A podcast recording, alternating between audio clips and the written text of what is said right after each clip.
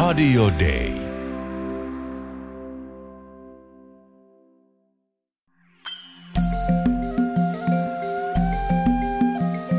Usko, toivo, rakkaus. Mutta suurin niistä on rakkaus. Kirkko maailmalla.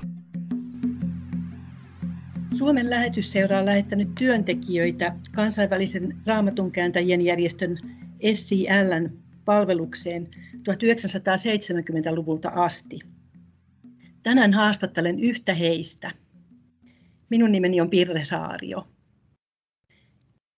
Ilkka Arminen palasi Papua Uudesta Gineasta viime kesänä oltuaan siellä töissä vuodesta 1997 asti. Hilkka on jäämässä lähiaikoina eläkkeelle. Hilkka, sinä olet koulutukseltasi diplomi-insinööri.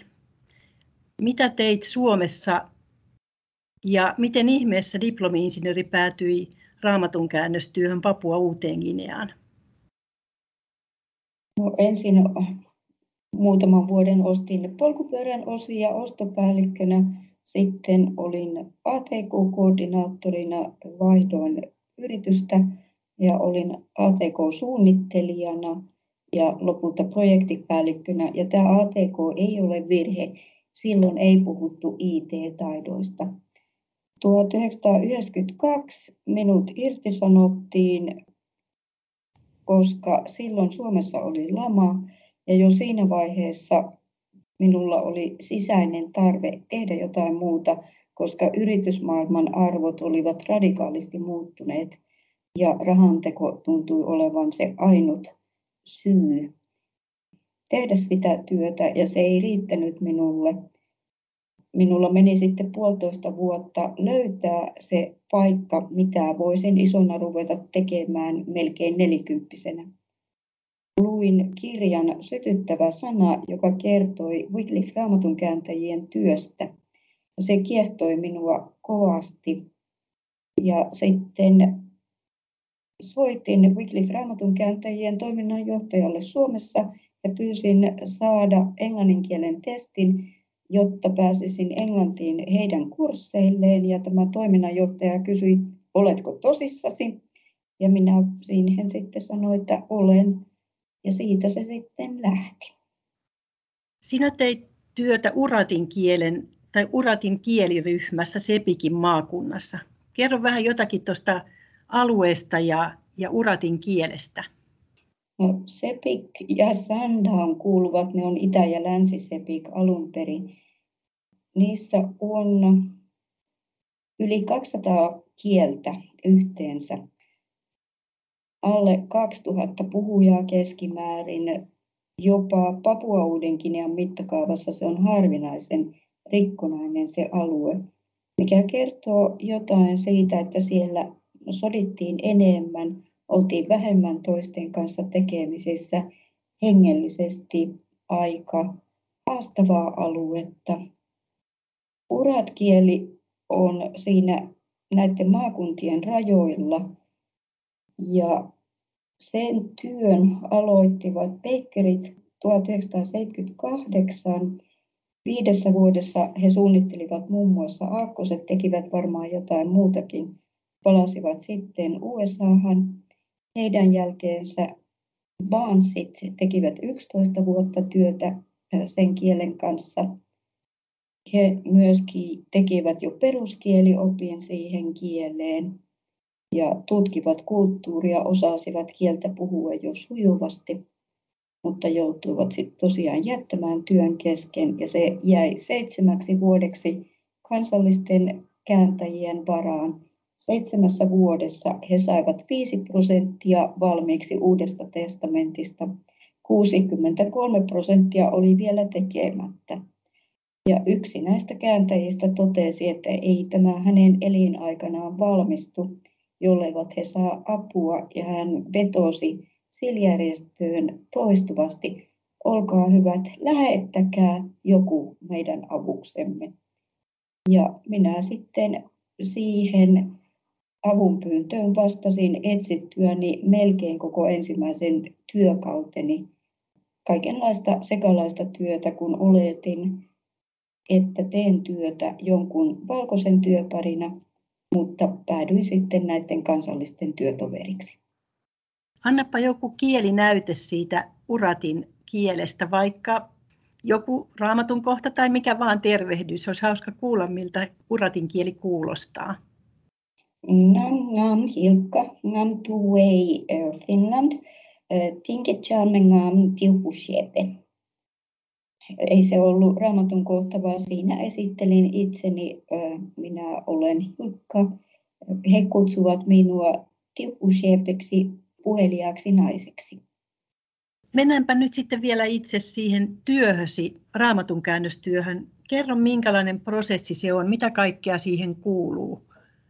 Sen jälkeen, kun me kääntäjät olemme käyneet riittävät kurssit raamatun käännöstyön perusteista, me ulkomaalaiset myöskin kulttuurin perusteista, meidän, meillä pitää olla riittävä kielitaito. No kansallisillahan kääntäjillä on riittävä kielitaito, mutta heidän ongelmansa on usein, että he eivät ymmärrä näitä apuneuvoja englanniksi kirjoitettuja, kun on niin käsitteet vaikeita. Ja usein joudumme luomaan uusia käsitteitä. He itse kyllä minun tapauksessa tekevät sen raakakäännöksen, tarkistavat sen. Minä teen eksegeettisen tarkistuksen eli sisältötarkistuksen. Kaikki yhteistyössä heidän kanssaan. Siinä vaiheessa tulee eniten korjauksia, kun minä puutun siihen, että mitä on sanottu, miten on sanottu. Etenkin epistoloissa kaikki asiat oli kyllä sanottu, mutta mikään ei liittynyt toisiinsa, että syy-seuraussuhteet jäivät epäselviksi. Kun me olemme tehneet tämän, niin se menee kielikomitean tarkistettavaksi. Me olemme läsnä silloin, luemme joka jakeen ja varmistamme, että sisältö ymmärretään oikein. Ainakin teemme parhaamme, että se ymmärretään oikein. Ja sitten lopuksi englanninkielisestä takaisinkäännöksestä ulkopuolinen konsultti meidän läsnä ollessa tarkistaa sellaisten kielipuhujien kanssa, jotka eivät olleet mukana tässä käännöksessä, että siinä sanotaan mitä pitääkin, ei olla jätetty asioita pois, ei lisätty asioita ja sanotaan oikeat asiat. Mitä se teidän Uratin kielitiiminne on saanut tähän mennessä valmiiksi raamatusta? Uuden testamentin kirjana ja äänitteenä sekä kolmikielisen sanakirjan Urat Pidgin englanti. Kerro vielä, mikä se Pidgin kieli oikein on? Pidgin on Melanesian Pidginia, joka on Papua Uudenkinean yleiskieli, alkoi sillä lailla, että miehet menivät kookospalmu plantaaselle töihin ja tarvitsivat yhteisen kielen. Se Osittain lainaa sanoja englannista, mutta sillä on ihan oma kielioppi ja se on kyllä oikea kieli.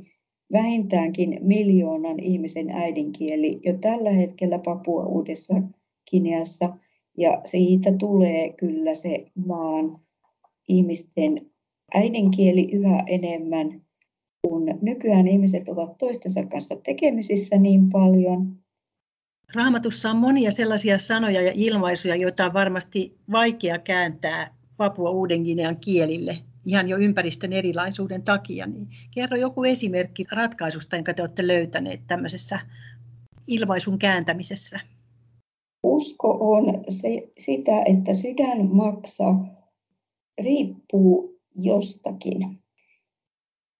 Ja sitten taas pyhä-sana oli hyvin vaikea kääntää. Yritimme lome-sanaa, mutta kun noita tohtori, joka valmistautuu tappamaan ihmisiä, on lome, samoin menstruoiva nainen tai juuri synnyttänyt nainen, ja he ovat saastaisia. Ja sitähän ei voi käyttää Jumalasta. Molemmat ovat toki vaarallisia, ja pyhä on sitäkin. Et me sitten teimme, että hän on hyvä, suora, oikea kokonaan ja vielä lainasana holy, jonka he ymmärtävät Pitsinin perusteella. Yksi kieli, jolle tarkastin käyttää kreikan kielen sana erilleen asetettu, mutta sekin on pikkasen heiveröinen siksi, että sen voi ymmärtää myös laitettu syrjään. Et nämä ei ole mitenkään helppoja ja siinä pitää käydä aika pitkiä keskusteluja, että saadaan oikeat ratkaisut, enkä aina voi varma olla, että olemme tehneet oikein, mutta parhaamme yritämme. Asuit osittain Musumuikin kylässä ja osittain raamatun kääntäjien keskuspaikassa Ukarumpassa siellä Ylängöllä. Minkälaista oli matkanteko näiden paikkojen välillä? Lensin pienkoneella Viivakin kaupunkiin ja sieltä paikallisella julkisella kulkuneuvolla, mikä alkuun oli kuorma-auton avullava, sitten neljästä kymmeneen tuntia maantietä pitkin 170 kilometrin matkan. Sinulla oli varmaan jännittäviä kokemuksia noilta matkoilta. Varmasti ei kaikki aina sujunut ihan sujuvasti ja helposti. Jos joskus matka sujui niin kuin oli oletettu, niin se oli harvinainen poikkeus. Kesymästä päästä oli se, kun kääntäjä, joka oli siellä lavalla, koputteli hyttiin, että sinun on pakko puhua tuon kuljettajan kanssa, muuten hän nukahtaa. Ja minä parkasin, että kun minä olen jo kolme tuntia puhunut ja ei minulla ole enää mitään sanottavaa.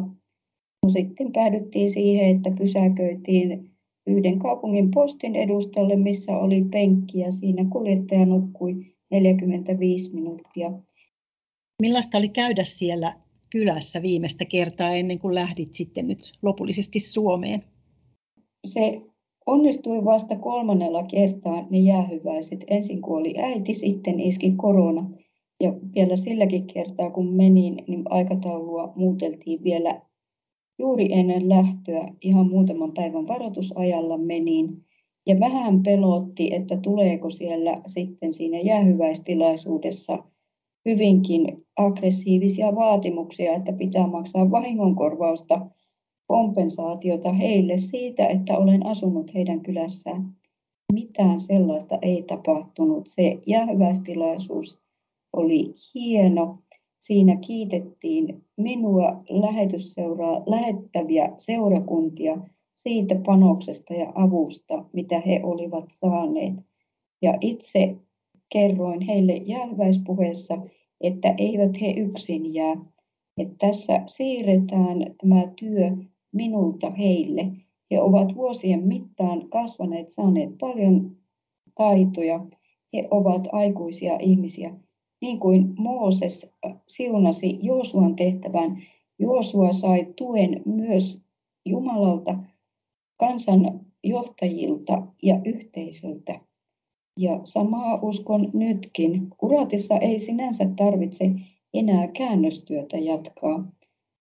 Siellä itse asiassa parhaat raamatun käytön edistäjät ovat ei-käännöstyössä mukana olleita, vaan pari uratpastoria, joka ovat mukana raamatun kertomuskursseilla ja tällä hetkellä pystyvät jo itsenäisesti vetämään koko sen kurssin. Toteat siinä Sydämen kielikirjassasi näin, elämysmatka tämäkin, vieläpä työsuhde etuna. Kerro vielä jokin pieni mieleenpainunut muisto tai elämys vuosien varrelta? Kun olin sanomassa jäähyväisiä Steven Topookolle, 50 kuuden lapsen isälle, hän sanoi, että sinä viestit melanesialaisittain papuausikinalaisen tapaan. Minä sitten ihmettelin, että mitä tarkoitat. Hän sanoi, sinä kerrot myös vaikeuksista ja ongelmista kun jotkut länsimaiset kertovat vain siitä, mikä menee hienosti ja hyvin. Sinä kerrot niin kuin elämä on. Ja siinä jää tilaa myös Jumalalle. Tarvitset muiden ihmisten rukouksia. Siksi me koemme, että sinä olet meidän ystävämme. Todella hienoa varmaan oli, oli kuulla nämä sanat. Hilkka Arminen, toivotamme sinulle tosi hyviä eläkepäiviä ja hyvää sopeutumista tänne Suomeen ja, ja kaikkia, kaikkia uutta, mitä, mitä täältä voit löytää tästä suomalaisesta elämänmenosta.